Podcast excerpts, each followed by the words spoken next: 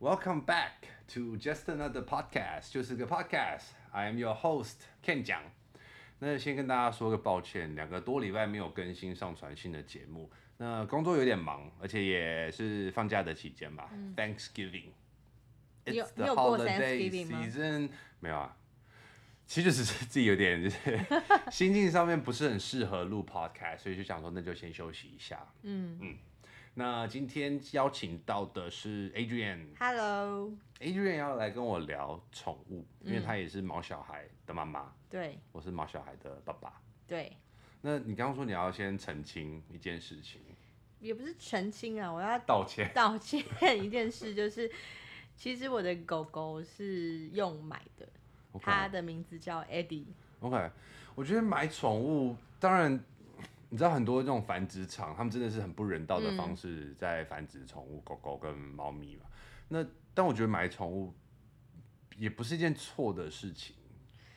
我觉得尽量当然能不要就真的不要，因为有看过太多的新闻，就是在讲繁殖场怎样不人道的对待那些宠物。对啊。但那有可能我有良心比较过得去的地方，是因为我是跟我朋友的哥哥买的，他有在繁殖狗狗。OK， 那我也许我可以相信他没有很不人道的对待那些繁殖的母狗，就可能自己养了一只母狗，然后等发情期的时候，就可能找一只公狗来跟它交配，然后就会把生出来小孩卖掉。他做的生意应该比那个大，所以就不是私人的啦。对，但是尽量还是不要。但是那时候为什么会考虑用买的，是因为大家都知道领养狗一定大部分啦，你只能养到比较大只的，像是米克斯啊，就大部分都是这样的狗。然后如果你住在台北，住在北部，那你住在 apartment 里面，你就是没有办法养太大的狗，因为其实他们会有点痛苦，你也会有点痛苦。对啊，像我刚搬回台湾的时候，我那时候的房间就很小，就是租了一个套房。那个套房，然后我觉得我这只柴犬很可怜，它就每天被困在一个像盒子的地方。所以我这次在找房子的时候，有稍微列入考量说，希望它至少有多一点的空间，它至少可以走来走去啊，然后它可以想要睡哪里就睡哪里，它真是随便乱睡。有时候回来的时候发现它在我床上，有时候是在沙发上，像 Adrian 现在坐的位置上，要不然就它自己的床上，要不然就从浴室缓缓的走出来，想说。他很悠哉，对，他很悠哉。但其实看到他好像比较舒服，我心里面比较舒服。因为毕竟工作的时候在外面，就觉得狗狗自己在家，如果它可以舒服一点的话，也比较好一点。所以你每次回来，它都在睡觉哦。对，这个其实是它不会欢迎你吗？这个其实我渐渐的觉得有一点伤心，但伤心不是说它没有欢迎我，而是像以前它比较小的时候。我在进入家之前，可能我开门那一刹那，他已经是坐在门口，然后叼着拖鞋在等我。那现在我开门，他可能才从床上就是惊醒的那种感觉。老了啦。对，所以他的年纪让我觉得有点伤心。但是他又会露出一脸好像很有罪恶感，就我忘记去门口迎接你了，或者是我怎么没有去门口迎接你，爸妈心里的 OS。这是我们自己投射的吗？还是他们真的会因为？人家就是说，好像人去说狗狗的表情啊、它的心情啊、它的情绪，都是我们自己投射出去的。但是我们看自己的狗，其实看得很习惯，它们的表情改变或是行为改变，其实我们是真的可以察觉得出来的啊。但我觉得它们真的蛮单纯的，它可能会意识到，就是说，你回来了，那我以前都有去那边来不及了。对，我觉得它会，因为它以前小时候其实有时候会这样，有时候真的是睡太爽。他会没有察觉到我已经接近，然后我要开门，他就会吓醒。是不是大狗比较这样？因为 Eddie 就是小狗，所以他不太会有那种睡很沉的时候。就是他除非是，反而是年纪小的时候可以睡比较沉。OK， 对他可以睡到就是我叫他，他会讲不太想起床。但是他年纪越来越大，他其实就越睡越不沉。那通常都是我。开外面的门的时候，他其实都已经听到，都跳起来了。那也表示说他听力也还蛮好的，所以我就没有那么担心。要不然就是他可能真的太自在，我的狗狗现在真的太自在。对，因为我也才搬出来2-3个月嘛。那在之前跟我爸妈住的时候，我每次开门进家门的时候，爸妈都会说：“哎，你可能刚刚在巷口，他就知道你回来了。”哇哦！那说是真的吗？我觉得他们应该会没有那么夸张，但是如果是住公寓，在楼下，说不定他们就会。如果是一个健康的狗狗，所以他们会听到你的脚步声，他们会认声音跟气味，他们认得出来。你说他们单纯，可是我觉得他们也很厉害耶。因为我自己的情绪的起伏，我觉得我的狗是感受得到的。哦，有会，因为像我现在很多家教课是在家里面上，然后有一个小孩就是特别皮，会让我有时候上课的时候真的会发脾气的那种。就可能上课如果真的发脾气，讲话特别大声，我的狗居然会来舔我的手，叫我摸它的头，或者是它用它的鼻子顶我的手，然后叫好像它说你太吵。我觉得他可能是要安抚我，他觉得说叫我不要再情绪那么大。会啊，他们真的会啊。我觉得他这真的很厉害耶。就是你哭的，哎，你哭的时候他会来吗？会。哦，他也会。Eddie 因为前几个礼拜就是可能自己觉得有点孤单，然后有时候听一些可能跟自己孤单一个人啊，或者是自己情绪方面啊，或者是我记得是听到有人说眼泪是心的语言，是心脏的语言，因为你心脏你的心不知道怎么表达的时候，他就会用眼泪来抒发。然后不知道为什么听到这句话的时候就哭了。那时候我还在街上跟大家散步，然后他居然就这样一直看着我，要边走边看着我，边走边看着我。好厉害啊！他怎么知道你在流眼泪？我不知道，他好像可以察觉得到哦。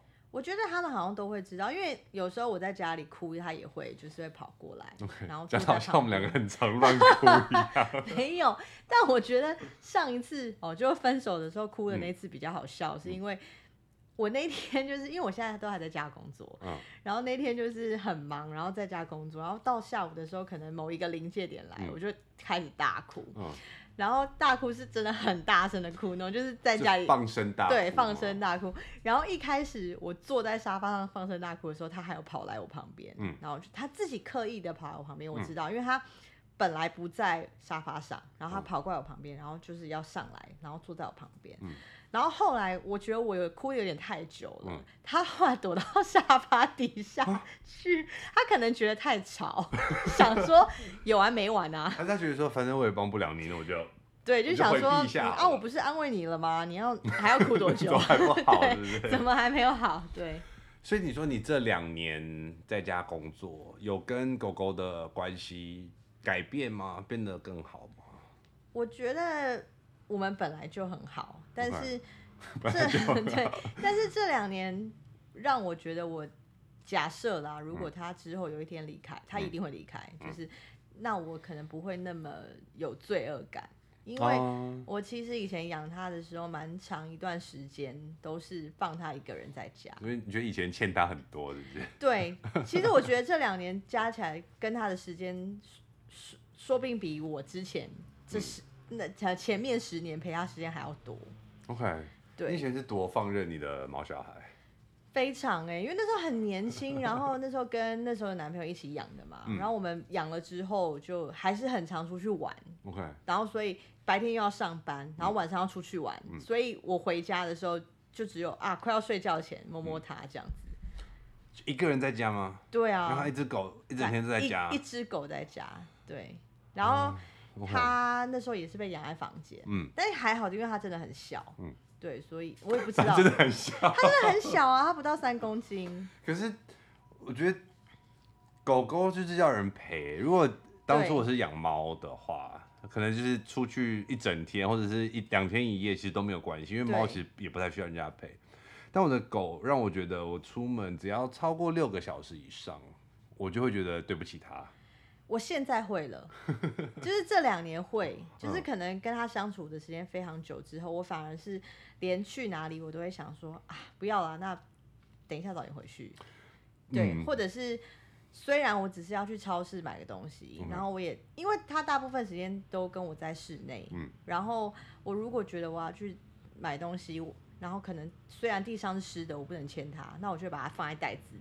就起码让他就跟我出去。我觉得养小狗狗，因为你是约克夏嘛，对，养小狗狗的好处就是这样，很容易就带着就走。对，然后你也不用太担心说到哪边他不能进去或什么，因为我那个袋子就是可以把他的头盖起来头遮起来，对，然后是有动的啊，他可以呼吸，对，我知道，就像一个育婴袋一样，就把 baby 背在身上那种感觉。但我现在就是会很常会觉得好啊，那以前都会怕麻烦，以前就想说哎呀没关系，他一个人在家其实比较好，但是后来我就觉得那都是我自己给我自己的借口。那什么东西改变了？以前是觉得说出门怕麻烦，他自己在家是 OK，现在反而是反过来变成说，不管去哪里带着他比较好。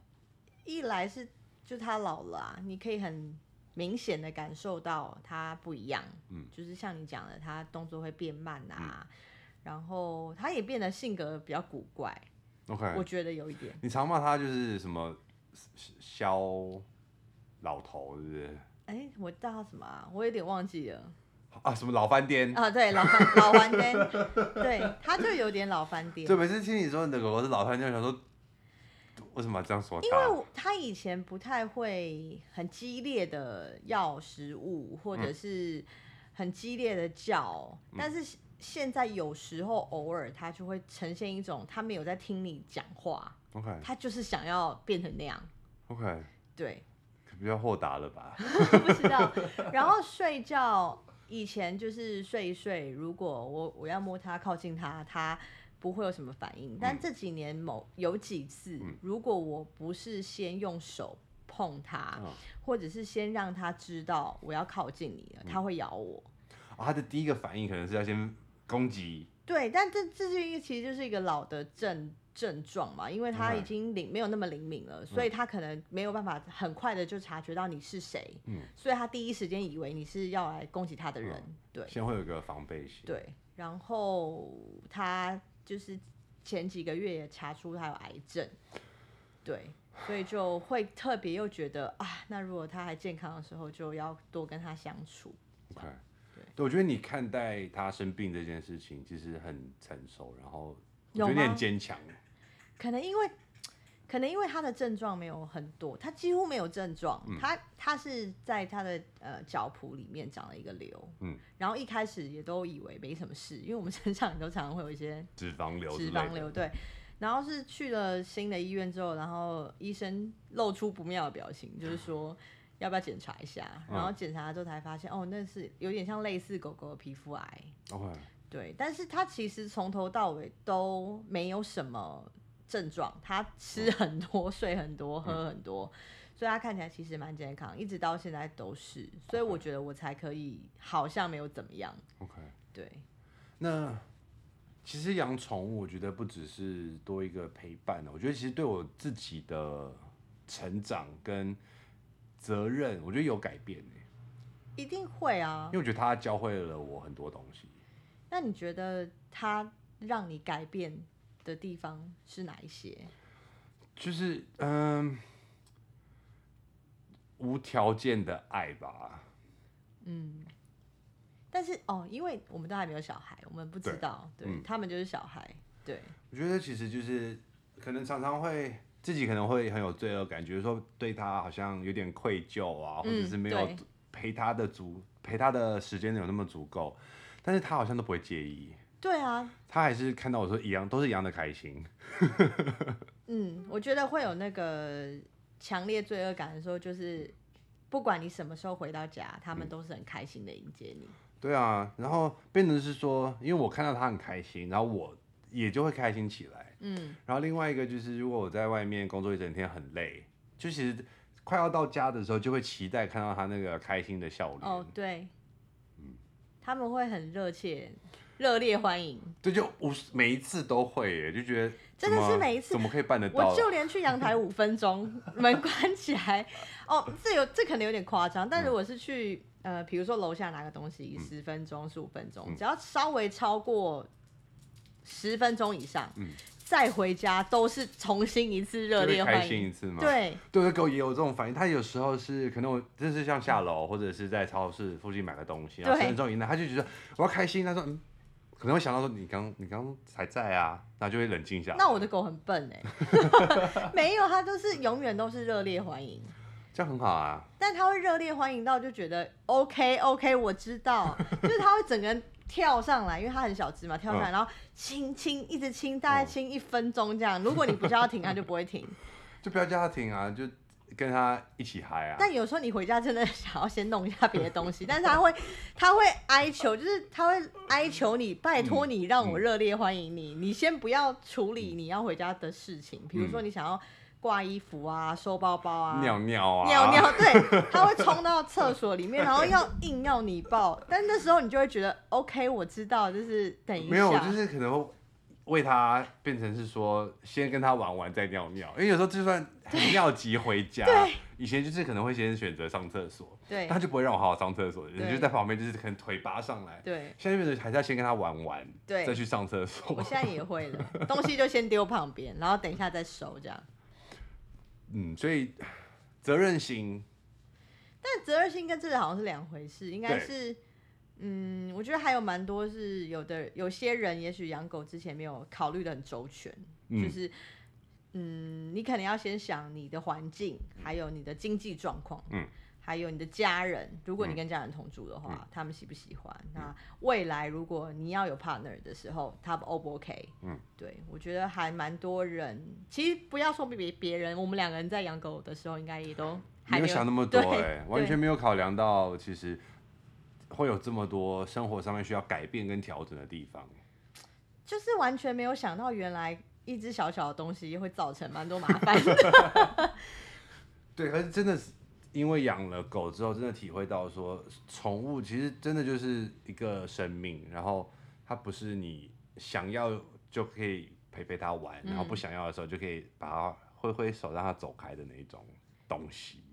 我觉得，但就是奉劝大家，想生小孩之前也都可以先养，就养个对，但当然你要喜欢狗啦，对，因为它真的跟照顾小孩有点像，但是它比照顾小孩。我觉得应该算是轻松很多了，因为毕竟他不会讲话。对啊，而且他虽然说他是一只小的动物，但其实他是有办法自己生存的，他比小孩的生存能力来得强啊。对，就是他，你可以把他放在家里6到8个小时。对，从来不会想要说把自己养宠物跟别人养小孩拿去做比较，因为真的还是差很多。但是养宠物也是一个很大的责任。我觉得不能比较，但是如果真的你喜欢狗狗、喜欢猫，那在生小孩之前，我自己会觉得蛮适合去体验一下。然后，因为体验完了怀孕之后就把狗狗送人嘛？当然不是啊。可是因为我觉得这可能是另外一个话题，就是我觉得我对生小孩这件事情也是看得很。严重，也不是严重啊，就是很重视这件事情，就是我觉得很严重，万一怀孕就是很严重的一件事。它当然是很严重的事啊，是吧？就是我觉得如果对我来说，我要有小孩，也都是要先计划，就是最好不是突如而来的，对。那所以我觉得养狗的时候，你或是养宠物的时候，你就更可以知道你是不是有成熟的心智跟经济或精神能力去。抚养一个生命，对。那如果你连宠物都无法 handle 的话，更不要说小孩啊！你想要骗谁啊？可是这个就回到像刚刚讲到，领养流浪狗，还是去从一只狗狗从小去把它养大。我觉得其实很多妈妈是可能一开始也没有想到说自己可以办得到这些事情，但是毕竟是你生的，你那个母爱的力量是很大的。会。我不知道啊，我没小孩，我不知道。因为我身边蛮多，像我可能我表姐，她一开始生小孩之前，她说我不要当妈妈，但怀孕了之后，就说我要用什么军事教育来教育我女儿。然后她生出来之后，宠的跟什么样？我说你当初不是说你要把她当做是士兵来看待吗？不可能啦。对啊，所以那个改变，可能是你心里面的改变，或者是你体内的荷尔蒙真的改变，然后你突然之间就充满了母爱。我觉得都有，但是那个责任心的培养其实也蛮重要的。对，有时候是真的需要去培养，然后知道说自己应该要去做，然后慢慢做了之后养成习惯，然后也可能会在那个之后才会意识到说这样才是正确的方式对待自己的宠物。其实这样好怪哦，我又想要讲说，如果家里有小朋友，其实也真的蛮适合有宠物的，因为你说让小孩跟动物一起长大嘛，因为其实有蛮多事情可以培养他们的责任心跟爱心，嗯，对。然后如果家里有这样的就是 partner 的时候，他就会知道怎么样去对其他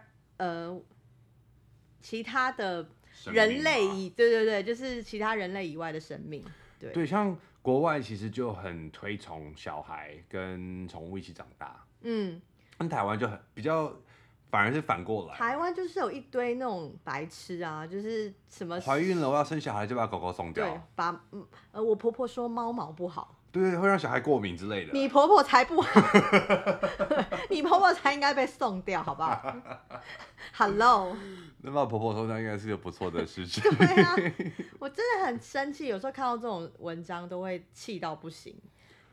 就是他跟你生活了这么多年，那你怎么可以因为某一件事情？当然有小孩是一件很大的事情，可是你不可以因为那样的事情就把你不会因为某一件事情发生就说啊，那我要把我爸爸妈妈送掉，不会嘛？那你为什么要把你的小孩送掉？对啊，怎么会把毛小孩给送掉？对啊，看了都会很生气。这个观念可能要在一段时间或在几个世代才改得过来吧。我觉得观念的确对一些老人家来说是蛮难改的，可是这同时也是你体现你个人的有没有对你的宠物有承诺，它之于你算是一个什么样的东西还是生命？你是怎么看待这个小生命的？对啊，那今天如果我旁边目前是没有这样的人啦，但如果有这样的人，我觉得我会跟他绝交，因为我是把狗狗送掉。对，因为我觉得，他就是一个，他就像是对，他就像你的家人，对啊，对。那你在任何情况之下，你都不会遗弃你的家人。可是为什么你可以无缘无故？也不是无缘无故，可是你应该可以做更多去 fight 这件事情。对，就是你在有任何改变跟你要调试的时候，都应该把它留住是考量之一。而不是生活习的改变之后就变成说它就可以去舍去掉的东西。对，除非你真的没有办法解决的状态跟问题，因为我的确有看过一些狗狗的版上面是有的人真的生病，然后他就是没有家人可以帮他照顾，然后他病到没有办法照顾他三餐，那这种状况我们当然另当别论，对啊。可是如果只是我婆婆说，或是我公公说，对，那你应该。据理力争把你的狗狗给留下来这件事情，对，就你把你的狗留下来，你婆婆也不会这样离婚吧？OK， 对啊。那我刚才想到的是，因为我以前没有养过狗，可以讲是我第一只狗狗。那一开始有一些蠢事，那你跟你的狗狗有没有在互动，或者是你一开始刚养它的时候，觉得说自己怎么那么蠢，做了一些？你做了什么蠢事？你没有先说。其实我第一天带它回家的时候，我就被它吓了半死。因为它可能从一个就是大概10公分高的茶几中间的空洞那边，然后就是要走下来的时候，可能自己不小心跌倒，然后就在那边哀嚎。我说它脚断了，它腿断了，蛮有可能的，可10公分哦，它只是要走下来的时候不小心可能脚凹到，然后就在那边哀嚎到，我都快吓到，我想说怎么办？怎么办？它脚断，它第一天脚就断了，怎么办？10公分是不会断了，我刚刚对，然后我自己就紧张到，就是全身都在冒汗，然后后来发现，它没事，它好了，它叫了1分钟之后就好了。因为我是那种会过于紧张的妈妈，所以可能大事小事我可能都会就是抓它去医院。你也会紧张吗？对啊，我会紧张，刚来一定都会啊，怕它。这样吃这个好吗？饲料要泡软吗？要泡多软？我都会 Google 我觉得 Google 真是好朋友。可是那个时候都会想说你又不知道 ，Google 只会说某个饲料的那个牌子泡10分钟。可是如果你买了别的牌子，那我要怎么办？我要 follow 谁？没错，就是说小狗该怎么去照顾啊？我觉得最蠢的就是，其实我原本想的是养一只公狗。然后我是抱他回家之后，发现你怎么蹲着尿尿啊？我觉得这个是最蠢的，这太扯了。但后来觉得好吧，那就既来之则安之，就养吧。既来之则安之。对，我就在想要养公狗，然后我把它抱起来，就是确认了一下，说好是公的。回家之后发现是母的。我也是想养公的时候，我也不知道为什么啊，因为其实母狗结扎比较麻烦啊。就是要把软槽拿掉嘛。对，他们伤口会比较大。嗯，因为我小时候家里的那只约克夏就是母狗，然后我曾经看过它结痂的伤口，就蛮可怕的。然后要比较久才会好，可能一两个礼拜吧，不止吧。现在一两个礼拜，以前好像那时候我印象中就是蛮多个礼拜的。OK， 而且现在好像疤痕也看不太到，然后比基尼线是不是？就是像开盲肠的感觉。现在这技术应该很进步了，啊，但你要想，我那时候应该是十几年前，对啊，所以我看过那伤口非常的大，然后很难好， okay. 对，就有害怕。而且我真的是有那种就是爸爸看待女儿的那种变态行为，我就觉得如果公园里面有狗想要就是上它的话，我就把它踹开，不可以动我女儿。如果我养母狗，应该也会。就这，但我不知道是不是所有的狗主人都会这样哎，欸。但我养公狗，我就说去，去播种嘛。对。那你的狗狗有结扎吗？它很早就结扎，大概9个月就结扎了。Okay. 我都会被身边人骂，就是。他什么都没享受到，就已经就被妈妈弄掉了。那之后你怎么这样情况之下你怎么回应，或者是你自己心里面想的是什么？嗯，我觉得他有我就好啦。对啊，他才不在乎那两个睾丸。因为他现在反而还是很活跃，不是吗？他真的很怪，就是我觉得他不知道心里有什么毛病，就是他到现在如果是看到。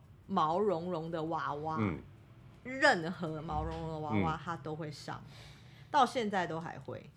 然后甚至是如果某一些像我曾经有买过一张很贵的床，然后给他，结果他看到那个材质，因为跟那个毛茸茸娃娃很像，他就在上那个床，然后他也没有睡在上面，然后我很生气，他就把床当成是 sex toy 就对，我就觉得你脑子到底有什么问题？所以他可能就是特别适合当种狗的公狗。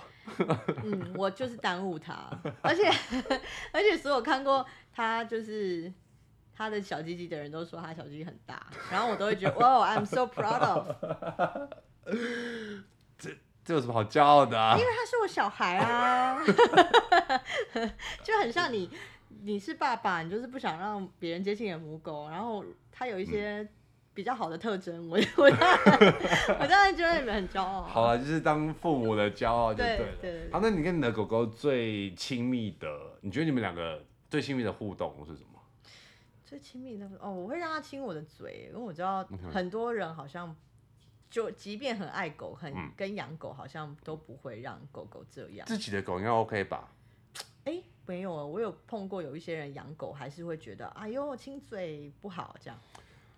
他小时候我会这样想，就是你舔完自己的私处，然后又舔我的嘴，不要去想这些事。现在我其实就不想，因为他现在其实也不太会舔我的嘴或者是脸。哦，那你觉得跟狗狗就是舌吻是你觉得最亲密的？我没有到舌吻了，太恶心了啦。他舌吻你，就是他会舌头伸出来舔我的嘴唇，然后我也会。可是我上次遇到他，他也会这样对我啊。对，对，他其实会亲每个人。有什么是你跟他，就是你们俩只有你跟他，就是他只有跟你才会有的行为跟举动。像我的狗就很奇怪，别人不太能摸它。我知道。有些柴犬听说真的就是这样，他不给陌生人去。我觉得柴犬蛮难搞的。蛮难搞，但我觉得没有办法，他就是这样，他个性就是这样，就像你生小孩一样啊，每个人个性不一样。小孩的个性你也没办法去控制。像我的狗狗就是，如果我一蹲下，我拍拍我的肩膀，它自己的前脚就会搭上来要我抱。像这我觉得就是跟它很亲密的一个互动。要不然就冬天我们在睡觉的时候啊，就是可能上床，我会把它一起抱上床，然后把被子一掀开，它就会钻到被窝里面。好好哦，我一直很想要 Eddie 这样，它都不要。它就是它也不让我抱着睡觉，你看它是不是很怪？我的狗老了之后会让我抱，它以前小时候可能是让我抱个3分钟，然后我只要一松手，它就借机跑掉。然后现在变成说我不用扣着他的头了，我只要把他头放在我的手臂上，他就会乖乖的躺在上面。他小时候会让我抱，所以我才说他老还颠啊。OK， 对，他比较孤僻一点。对，但你这样一讲，我觉得没有什么特别的动作是只有我跟他有，但是如果我带他到陌生的环境，就是。比如说我带他来你家，那他一定会全程黏着我。Okay. 就是即便你把他放在地上，然后或是给他吃东西一下，但他一定会回来找我要回到我身上，他不会去在别人身上。哦，这样应该算是正常吧，因为是他的依靠啊。啊，就只有这个啦，没有别好，我想不起来有什么。我觉得你可以就是把你的小孩背在胸前，然后带出去，我觉得这个就很亲密。像我也不可能让带我的狗狗出去啊。哦，我虽然可以抱它，它就可以前脚搭在我的肩膀上，然后我的手就一直就拖着它屁股那边。但你知道，大概走了5分钟之后，我的手就觉得说、没有力了。你还可以走5分钟，蛮厉害，它很重。因为我毕竟也是个健身教练、啊。哦，那你这样讲，我觉得是哎，你有提醒我。我的狗13、14公斤哎，这样拖着大概10分钟就觉得手要废了。不可能，对我觉得那个蛮亲密，是我带它去哪里我可以那样子背它骑摩托车。嗯，然后我就会跟他，有时候会跟他讲话说，会冷吗？风太大，你眼睛闭起来。对，或是去超市，我也是这样带他，我就说那今天要吃什么，买什么。对，我就会跟他聊天。好好哦，我觉得这个也很，我很想要带狗狗，我的狗进超市，可是大狗不行啊。会不会旁人觉得我是一个很孤僻的老处女什么之类的？就养一只狗，然后就在那边跟狗讲话，像神经病。英文的话就是就通常养猫会不会这样？就是什么 scary cat lady, old cat lady， 就家里面很多很多只猫，然后生活就是被猫给围绕。对狗好像都还好，因为老了就只能养猫啊，养不了狗。你没有心思，对你没有心力照顾狗狗。那你还会再继续养狗吗？不可能，就一只。我觉得暂时来说应该不可能啊，因为我经历它前几个月知道它有癌症的时候。我觉得真的没有办法。OK。对，因为你光想到他要离开，哦天哪，光想到就是会热泪盈眶。对，你想到他要离开就不行。对，我觉得现在比如说看电影啊或干嘛，最能触动我其实是宠物动物的跟人之间的互动跟感情。看到那就好容易哭哎。对。可是我的狗大概从它小时候2、3岁，我就已经开始在担心这件事。哎，我也是哎。对，就。几乎算是一有他，我就开始担心说，哦，他毕竟也最多就是15、16年，那时候我该怎么办？因为我们是不是就是这样的人，就是比较容易担心后面的事？对啊，我们就是比较容易忧虑未来。对啊，对。那好，那最后如果是，所以你也不会再养了？我不会啊，因为我觉得再养一只狗，我心里面会没有办法，我觉得我背叛它。如果把给他的爱就是移转到另外一只狗身上的话，我就是背叛了他。但我想要分享一个我朋友的故事，就是他是爱猫的人， okay.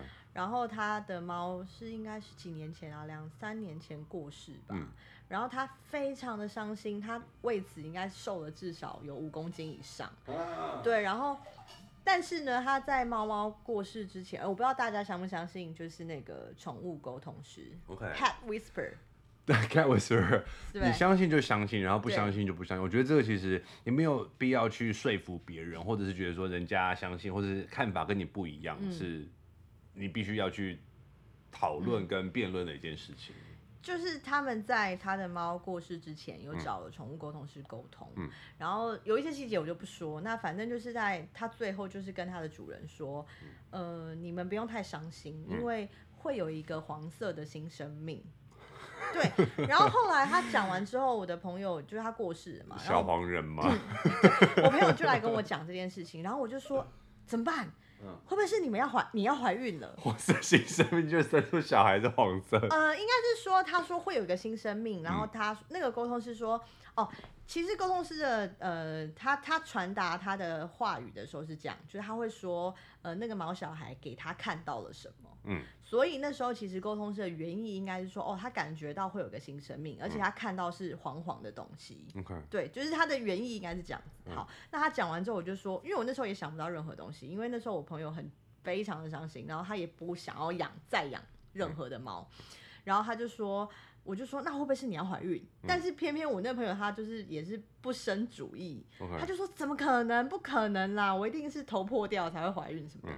后来大概过了1年还是啊，我不知道确切的时间，但他们其实蛮打定主意，那时候都不觉得他们想要再养一只猫，但是那一天下午，她老公出去跑步的时候，她跟我说，平常她都不会去看任何他们家楼下机车坐垫上面的东西，但那天她下去的时候，她一眼就看到某一个机车上面有个脸盆，然后她就想说怎么有脸盆。然后但是脸盆，但是其实如果是平常他也不会去看人家的东西，但他那天就觉得我想看一下，所以他就去打开脸盆。里面有小孩吗？里面有一只米克斯黄橘色的小猫。OK。对，就是黄色的小猫。就是新生命吗？对，因为它才看起来大概就是出生几天而已，很小。然后被人家放在那边，然后他们那时候其实他们还没想到这件事情，然后他当下就觉得，有猫怎么办？谁丢在这边？然后后来他就带回家，然后他们其实以前的猫都是领养的，所以他们也没经历过那个奶猫的时候， okay. 对，所以他们还特地问了非常多人，然后看怎么照顾它，然后本来也都觉得啊，真的要养吗？就是因为那个感觉又回来了嘛，就是。那个可能以后会有的伤心难过，对，但是后来他们想到了这件事情，所以他们就觉得，这是他以前的猫，就是派来。真的吗？就是猫猫过世之后投胎，再变成一个新的生命来他们家吗？其实他们觉得他不是投胎，因为他们个性差非常的多。OK。因为我那个朋友，他本人个性就很像猫，就很温很温，然后他本来过世的那只猫也是很温和的，很乖。就你如果去他家，你可能。maybe 你不会注意到那边有一只猫， okay. 可是新来的这只猫非常的中二，就是很像国中生，就是他现在已经1岁多了吧，然后很常就到现在还在家里打破杯子啊，然后吃家里的植物啊，就是猫不是一辈子都会做同样的事吗？对，可是它特别，然后而且它还不在猫砂尿尿，它还会尿在沙发上。哦，听说猫的尿是很臭很骚的一种东西。对，但是。因为我那个朋友他在除了那只猫之外，还有另外一只猫，也是很乖的。反正总之就是那只猫是一个完全颠覆他本来那只猫的形象的人。Okay. 可是其实你可以想象，也许啦，你是你的投射，就是他带来一个比较欢乐的生命给你，让你不要想到难过的事。OK， 对，反正就是因为。他的猫猫跟宠物沟通是讲的，然后刚好又遇到，然后就改变了他原本没有要继续再养猫，结果后来养。对。我觉得是一个蛮温馨的故事，就不管你相不相信那个宠物沟通师，但是我们也可以不用把话说死啊。就是如果以后未来某一天，也许你还是会碰到一个跟你投缘的新生命。但第一，我是觉得我如果把我给我的狗狗的爱再移转到另外一只狗身上的话，第一，我觉得背叛它；第二，因为我养了它，所以我生活跟时间很多都给了它。但是我想把时间再给我自己了以后，这个我也有想过。就觉得两个部分，一个是为了狗狗，但另外当然是为了自己啊。因为我觉得我现在单身那么久，我觉得有很大一部分原因是因为我的狗哎，我最近也是在想这件事情。不是说怪他怎么样，但是我心甘情愿就把时间给他，而不想要去做别的事情。还是会有点挣扎啦，但是你最后当然是以狗狗为主啊。对啊，对，但比如说你想要去别人家过夜就比较困难，就很难呐，超难。所以来我家就好。对，我也是这样想。我因此还现在觉得我住天母有点太远。有人家想要去你家的机会降低非常多。但是如果他愿意来，就真心的。而且还要爬楼梯。要6楼，几率更降低。那他是真心的。如果有人愿意来的话，那你儿子就会跟他争宠啊。他不太会我狗会真的有。他会硬要钻到就是可能我跟约会对象的人在中间。那是看你们在干嘛喽。不管怎么样都硬要钻到中间，可能坐在沙发上面看电影，他也要硬钻到中间。Eddie 不太会。那还不错，他有给妈妈空间，只要给他吃的东西就好了。用吃的东西转移他注意力嘛。但如果当然你在进行一些比较亲密的行为的时候，他会以为，你们在玩，怎么不找我？就要一起玩摔跤之类的。对，那一类的。玩什么感觉很好玩。那如果你有一个朋友现在是犹豫在要不要养狗这件事情上，你会给他什么建议？如果你犹豫就不要养啊，绝对不可以。可是顾虑太多，比如像刚刚你也讲到，就是应该是领养还是去买一只狗狗，或者是自己适不适合去养，但是又很想养，就在犹豫期的时候，你会觉得就不要养。对，我觉得如果你提出了这么多问题，那就表示。第一，首先你是一个蛮有责任感的人，因为你在做这件事情之前，你有先想过。但是如果这些问题真的会这么困扰你的话，那我觉得就暂时先不要，因为我觉得人都是这样啊。如果你真的很想要某件事情或某个东西，你一定会想，哎、欸，不要再跟他玩了。狗狗突然之间跟我玩，你看，我们没有在进行亲密行为。狗狗突然之间要来玩摔跤，但我没有在跟 Ken 讲进行任何亲密行为。好，对，我觉得如果你真心想要某一件事情或某个东西，你一定会去想办法克服。嗯，所以如果这些东西还是梗在你眼前，然后你觉得解决不了的话，那就不要勉强。可是我反而会直接说，那你就有遇到感觉对喜欢的狗就养，因为你这些顾虑，我觉得你刚刚我说的，我觉得最认同的一个地方就是你因为有责任心，所以你才会有这样的顾虑。那你养了之后，你就知道该怎么做啦。等有了狗狗之后，你就知道该怎么去调试你的生活去。哦、可能还有 depends 谁说这些话，比如说你可能有知道某一些人他讲话就是说而已，嗯，对，那你就会说啊，你不要养啦，你就是每次都只有这样想，对。但是如果你知道某一些人是，他可能真的很爱狗狗，然后他现在的状况也是，也许可以，只是他觉得他不可以，那我就会说，其实你的状况其实没有你想象的这么困难，对，你的家可能够大啊，然后你的经济状况也很好啊，你也有时间啊，那。你 why not？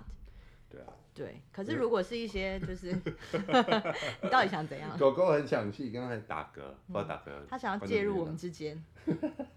他觉得他自己被冷落太久。Sorry。但明明就没有。嗯，那你要不要叫两声？